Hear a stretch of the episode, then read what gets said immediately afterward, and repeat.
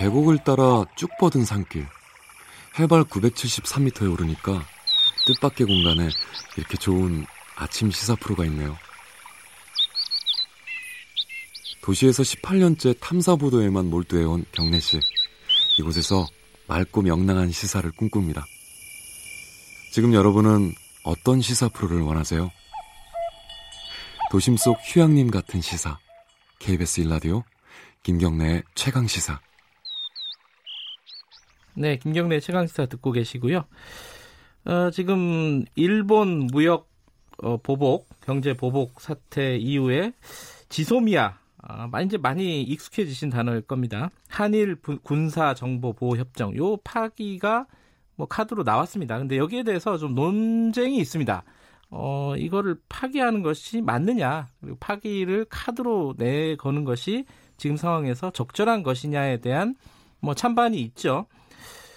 뭐 근데 이 와중에 뭐 지금 이게 지소미아가 사실은 한, 한일 간의 관, 어, 관계지만은 아, 미국도 좀 개입이 돼 있는 건데 미국은 또 이쪽 아시아 쪽에 미사일을 또 배치하겠다. 뭐 이런 얘기를 해가지고 또 우리나라가 또 이렇게 지목이 되는 것이 아니냐 이런 불안감도 좀 있습니다.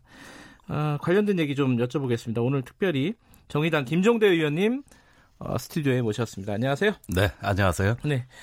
이 아, 안녕하지 못한 게또 오늘 아침 새벽에 예. 또 미사일 아 미사일은 아니죠 발사체를 쐈습니다. 아직까지 네, 뭔지는 네. 모르고요. 예. 너무 자주 쏘는 거 아니냐 이런 생각이 좀 들어요. 어, 그렇죠. 한 2, 3일 간격으로 계속 그러니까요. 최근에 세 번을 쏜 거니까 예. 어, 5월 달에 한 번 쏘고 좀 뜸해진다 했는데 최근으로 올수록 계속 또 일본이 하필이면 그 화이트 리스트 배제한 8월 2일 날도 그날 또 쐈죠. 예, 예, 새벽에 두 발이나 쏘고 또 이어서 오늘 쏘고 이렇게 봤을 때는 아무래도 이제 여기에는 어떤 정치적 의미가 함의가 매우 크다.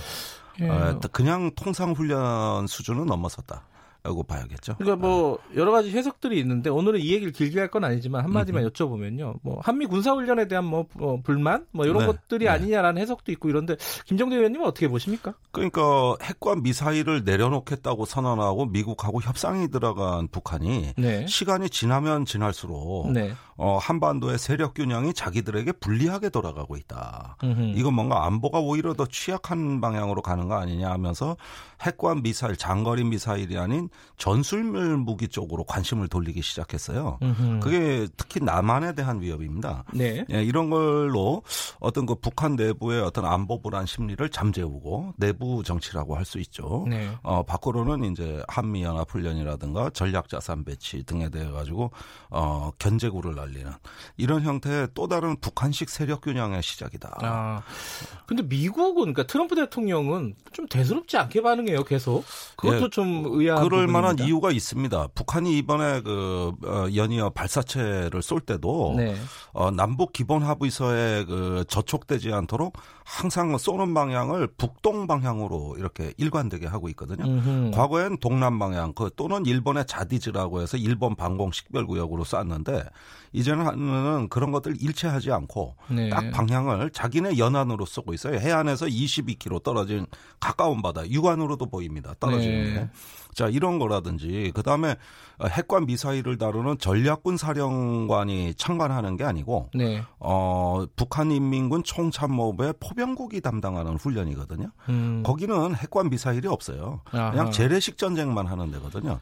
그래서 이번에 어떤 국제 합의 위반도 아니라는 걸 강조하고 있고 이런 여러 가지 그 제스처들이 나오니까 음, 뭔가 판을 깨겠다는 의도는 아니구나. 네. 나름 자제하는구나. 이렇게 판단을 한 겁니다. 예. 이게 트럼프 판단이고, 아, 그 정도야 묵인할 수 있는 거 아니냐. 이거 갖고 제재한 적이 없는데, 음흠. 한 번도 이런 거 갖고 유엔 안보리가 회부된 적이 없거든요. 예. 그래서 그런 어떤 묵계가 이루어지고 있는 것이라고 보시면 되겠어요. 그러니까, 어, 뭔가 제스처는 취하지만은 나름대로 뭔가 절제를 하고 있다. 뭐 이런 어, 느낌이네요. 그렇죠. 예, 음. 약간만 이제 600km를 넘어가지고 약간만 이제 포, 저 미사일의 길이가 길어졌다. 네. 이런 판 깨집니다. 자, 오늘은 사실 이제 한미, 아, 한일 군사 정보 보호 협정 요 네. 얘기를 네. 좀 여쭤보려고 모셨는데. 예. 8월 2일 날이요. 아까 말씀하신 그 북한이 발사체를 쐈습니다. 그때도. 네. 그 아침에 좀 저희들로서는 이제 우리 국민으로서는 좀 놀랬죠. 오늘 굉장히 중요한 날인데 이 북한이 또 쏘는구나라고 생각이 들었는데 그날 또이 음. 지소미아 한일 군사 정보보호협정이 좀 줄여서 지소미아라고 아, 할게요. 뭐 예, 복잡하니까. 예. 지소미아를 바탕으로 해서 일본이 또 정보를 요구를 하고 우리가 또 줬다면서요? 그렇습니다. 자, 그런데 네. 지금 이 지소미아가 3년째 됐는데 네. 항상 정보를 요구하는 건 일본 쪽이에요. 아, 그래요? 왜? 항상 그렇습니다. 어허. 자, 우리 그 군인들이 말입니다. 네. 한미 연합 정보 체계거든요. 그 미국의 첨단 정보를 많이 저 소비를 했다고 지금까지. 예. 거기에 익숙해지다 보니까 눈이 높아요. 우리 한국 군장들이. 그래요? 아니, 미국의 최첨단 정찰 위성 네. 정찰 자산들이 이렇게 그 뿌려주는 정보들이 굉장히 세, 품질이 높잖아요. 네. 근데 일본은 위성이 6대 있다 그러지만 해상도가 떨어지고 예. 또 뭐 감청 정보, 신호 정보 같은 경우도 통신 가시권 밖에 있기 때문에 네. 굉장히 정보가 허접합니다. 음흠. 거기에다가 북한이 미사일을 쏘면 우리는 상승 단계에서 포착을 하는데 네. 일본은 수평선 넘어 있기 때문에 하강 단계나 돼서야 포착하거든요. 음흠. 그러니까 우리 영공 다 지나간 정보 네. 미사일이 뭐 남태평양 떨어지건 북태평양 떨어지건 이미 대한민국 영공 다 지난 거 이러니까 지금까지 제가 국방장관이나 합참의 작전본부나 정보본부 쪽에 누구를 만나도 네. 일본 쪽의 정보가 썩 뛰어나다거나 아니면 우리 안보에 참 요긴하다는 얘기를 한 번도 들어본 적이 없습니다. 그래요? 한 번도. 어제까지도 그랬어요. 근데 요건 한마디 좀 짚고 넘어가야 될 게, 어, 지소미아를 토대로 해서 일본이 정보를 요청하면 우리는 그냥 줘야 되는 겁니까? 어떻습니까, 이게 지금? 아니 그러니까 이 의무 협정이 아니에요. 아 의무는 아니에요. 예, 이건 정보 교류 협정이 아닙니다. 자꾸 그 사람들이 아 뭐 우리가 이 협정이 있으면 일본하고 교류해야 되나 보다 이렇게 예. 생각하시는데 이건 은행으로 말하면 공인인증서 같은 거예요. 공인인증서가 있어야 인터넷 뱅킹이 돼요. 예, 예. 그러나 공인인증서가 있다고 거래 안 한다고 아무도 뭐라고 안 그래요. 예, 예, 예. 그러니까 이 협정은 정보 보호 협정이니까 음. 이 협정이 있어야 정보 교류 협정 어, 정보 교류를 하는 건데 네. 안 한다고 뭐 의무화된 것도 아니고 누가 뭐라고 할 사람 아무도 없어요. 근데 의아한 건 8월 2일이 어, 화이트리스트에서 우리나라를 배제한 날인데 그날 네. 정보를 그럼 우리 국방부에서 주는 게 이게 맞는 일인가? 아니 그러니까 제가 어제 이 얘기 듣다가 국방위에서 의자에서 굴러 떨어질 뻔 했다고 내가 그 정도 저한테는 충격적이었다 그러는데 예. 아, 이상해요. 다른 의원들은 잘했대. 나 참 이게 도대체 이 이게 이거 부품 국산화가 필요한 게 아니라 정신 국산화가 필요합니다. 지금 우리 정신. 그 저기 그날 예. 새벽에 그 두 발을 어, 북한이 미사일을 발사했어요. 예. 그게 새벽 2시와 각기 3시 때입니다. 네. 그런데 10시에 일본에서 각의가 열려가지고 열리자마자 한국을 화이트 리스트에서 배제했어요. 그렇죠. 바로 그 직후에 일본의 방위성 간부가 연락이 와가지고 저기 북한이 쏜 미사일에 대해서 정보 교류 회의를 하자고 제안해 왔어요. 음흠. 그러면 일본이 정보 달라는 얘기예요. 뭐 쉽게 얘기해서. 어? 그런데 한미 연합 정보가 그래서 빠져나갑니다. 아하. 그러면 일본이 우리한테 뭐 줬냐?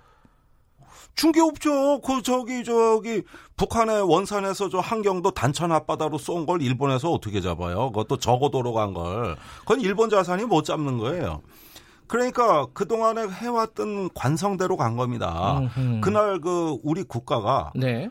저는 1945년 해방 이후로 가장 모멸적인 날이었다고 봅니다. 네, 그렇게 판단할 수도 있죠. 이건 네. 뭐 화이트리스트 배제뿐만 아니라 쏟아지는 말들이 어 우리가 한 거 별거 아니야. 니들 신경 쓰지 마. 이게 일본이 우리한테 보낸 메시지예요. 네. 우린 난리가 났는데 거기에다 다음날 일본 차관이 뭐라 그랬습니까? 문재인 대통령을 저 지칭해서 적반하장. 인신 공격까지 해대고 권호 외무 장관은 강경화 장관한테 어 안보적 조치였어 경제보복 아니니 신경 쓰지 마 이랬거든요. 그렇게 해놓고 방위성 간부는 와서 아무 일 없었다는 듯이 정부교류 회의합시다. 음. 이랬다는 거예요. 그 올해 몇 건 안 되거든요, 이런 적이. 근데 하필이면 이날 또 오랬다는 거예요. 올해 아까 국회에 나온 얘기 보니까 네 건이 있더라고요. 이런 네 식으로. 건이죠. 예. 근데 그 세 건이 최근입니다. 그렇죠. 근데 네. 그거를 국방부가 받아들였다는 게 저는 좀 의아한 느낌이 들어요. 왜 그랬을까? 아니 그래서 어제 제가 예, 정경만 보고 예. 나 지금 망연자실. 음. 지금 이 국방부의 태도를 어떻게 해석해야 될지 너무 혼란스럽다. 일본이 그런 건 이해가 간다. 원래 염치가 없으니까. 염치가 없는 나라기 예. 때문에 반성도 안 한다. 예. 그래서 그 일본의 진면목이 보여주는데 당신 태도는 뭐냐? 그러니까 답변을 못해요. 한숨도 안 쉬고 아주 그 숨 한 번 못 쉬고 제 말을 그냥 듣기만 하더라고 묵묵부다. 아, 뭐, 그래서 예. 이게 지금 찬물 먹고 정신 차릴 때입니다, 지금. 음. 어? 의무 사항도 아닌 걸. 예. 그 인신 공격까지 받아가면서 온 사람들 영접하고 회의하고 정보 줬다는 건데. 대체 내가 슬퍼서 더 이상 말이 안 나온다. 이건 한번 철저히 따져볼 일인데 제가 보기에 이 군인들의 어떤 사고방식이 그냥 해오던 대로 어떤 기계적인 평소의 절차대로 그리고 북한이 쐈으니까 이런 어떤 그 단순한 인식에서 빠져나오질 음. 못한 것 같아요. 그러면요, 이 지소미아를 어, 토대로 해서 일본이 보통 우리한테 이제 중요한 정보를 가져간다 이렇게 따져 보면은 네. 요번 국면에서 지소미아 뭐 파기 이게 음. 중요한 협상 카드가 될 수 있다 이렇게 보시는 건가요? 아니 그런데 저는 이런 것도 이제 우리 정부가 정말 강한 의지를 갖고 국론을 네. 모아가지고 이제 일본에 우리가 군사 정보에 날개를 달아줄 수는 없는 거 아니냐. 네. 저렇게 평화헌법 깨겠다고 나오는 나라에 우리가 이제 좀 견제해야 될 거 아니냐. 이렇게 나가도 시원찮을 판인데. 네. 지금 이것도 뭡니까? 군사정보보호협정은 북한 미사일 위협 때문에 계속 유지해야 된다. 그리고 일본의 군사정보가 엄청나게 좋다. 그렇게 많이들 생각해요. 아니 이거는 제가 국방부 합참을 다 뒤지고 확인해 봤는데 공식적 보고도 받았고. 네.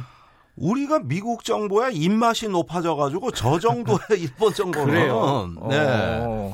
일본은 정보 대국이라 그러지만 기계가 많아요. 뭐 위성, 정찰기 음. 이런 것들 레이더 이런 네. 것들이 많은데 미국 정보의 연합 정보 자산에 비하면은 아직은 후발주자입니다. 그리고 정보는 더 중요한 게 데이터가 아닙니다. 분석 능력이에요. 음흠. 어떤 그 레이더에 뭐가 잡혀도 이게 뭔지를 알아야 되는 거는 그 분석 능력이거든요. 근데 다 아는 데이터 또 갖고 와가지고 우리도 갖고 있는 거. 우린 레이더 없습니까? 다 있어요. 그리고 북한하고 거리가 가깝기 때문에 훨씬 더 빠르게 알거든요. 일본보다. 북한이 미사일 쏘면 예. 항상 한국이 더 빨리 합니다. 그럼 우리가 나중에 언젠가 시스템적으로 일본하고 연동이 되면 우리가 주는 정보는 조기 경보 정보예요. 날라갔다 네. 쐈다. 그럼 일본한테는 결정적 정보잖아요. 음흠. 근데 일본이 우리한테 주는 거는 한 시간이 지체된 정보예요. 음흠. 한국 연공 다 지나간 거. 그러니까 이게 정보의 가치가 비대칭적이라고. 그리고 그렇게 대단한 정보도 아니에요. 대단한 정보도 아니라는 건 국방장관 말입니다. 아 그래요? 예. 음흠. 그저 그런 정보입니다. 그저 그런 정보. 그러니까 아쉬운 거는 일본이다. 아, 그렇죠. 미아에 당연하죠. 어. 그러니까 보십시오. 지금까지 한일 정보보호협정 체결하자는 것도 일본. 항상 정보 교류 회의하자는 것도 일본. 네. 뭐 아쉬운 얘기하면서 이게 필요하다고 말하는 것도 일본. 주로 그쪽에 요구 사항이 있고 우리는 서플라이 입장, 공급자 역할을 해왔다 이거예요. 그 형식적으로 바뀐 봤지만 그게 뭐 우리 안보에 결정적 도움이 됩니까? 근데 이제 그 우려가 있어요. 그 음. 이게 어, 체결하자고 어, 네. 했던 거는 일본이지만은 결국 네. 뒤에서 원하고 있었던 건 미국이다. 음. 그래서 그게 핵심이에요. 우, 예, 우리가 이제 이거를 파기를 한다고 카드를 내미는 순간 미국이 어, 부, 담스러워할 것이다. 네. 미국이 동의하지 않을 것이다. 음. 여기에 대한 불안감이 있단 말이죠. 이건 그렇습니다. 어떻게 봐야 됩니까? 그러니까 일본이 요구는 했어도 일본이 한국하고 이 어떤 국민 감정 때문에 센 요구는 못 해봤어요. 네. 근데 미국이 항상 앞서 앞서 가지고 네. 스케줄을 제시하고 이런 시스템을 압박을 하고 네. 이렇게 해왔던 것이죠. 그리고 이 저기 미국은 그렇게 생각합니다. 한미 정보 교류 잘 된다. 미일 정보 교류 잘 된다. 이렇게 삼각형의 두 변은 완성이 됐는데 밑변 하나가 빠져 있는데 그게 한일 정보 어, 정보 교류다. 예. 이걸 삼각형으로 완성시키는 게 미국의 전략 구상이거든요. 네. 그러니까 이 그림표를 완성하자는 게 거슬러 올라가면은 뭐 이명박 정부 시절부터 미국이 일관되게 압박을 음흠. 해왔던 부분이고 우리가 여러 가지 사정 때문에 안 됐지만은 사실은 박근혜 정부 말기에 그 위안부 하, 어, 저기 협정을 네. 일본에 체결해 주면서 위안부 합의를 해주면서 일사천리로 일본에게 우리가 속속 무너지기 시작하고 그 꼭지점에 이 협정이 있었어요. 네. 그래서 탄핵되기 보름 전에 거의 뭐 중환자실에 산소호흡기 끼고 있던 환자가 그 저기 이 협정 때문에 산소호흡기 떼고 일어나 도장 찍고 다시 중환자실 가버렸어요. 표현이 적나라하시네요. 아, 적나라하지. 네. 그 상태에서 모든 국정이 마비돼 있을 때 박근혜 정부가 한 딱 하나의 일이 이거였습니다. 음흠. 그러면 다음 정부로 넘길 수도 있는 거 아닙니까? 그렇죠. 2017년으로 한 해를 넘길 수도 있고 아 나는 지금 사정이 이래서 얼마든지 그럴 수 있고 실제로 전반기엔 그렇게 했었던 정부가 네. 왜 그러면 그때 그 무리한 짓을 했느냐 이 의혹이 아직까지 안 풀리는데 그건 최근에 한 가지 실마리가 있습니다. 뭐죠? 그때 미 국방부가 원래 한일 국방장관 회담이 2017년 1월에 열리고 이 협정을 조인하기로 돼 있었어요. 네. 이건 한일 양국이 발표까지 한 겁니다.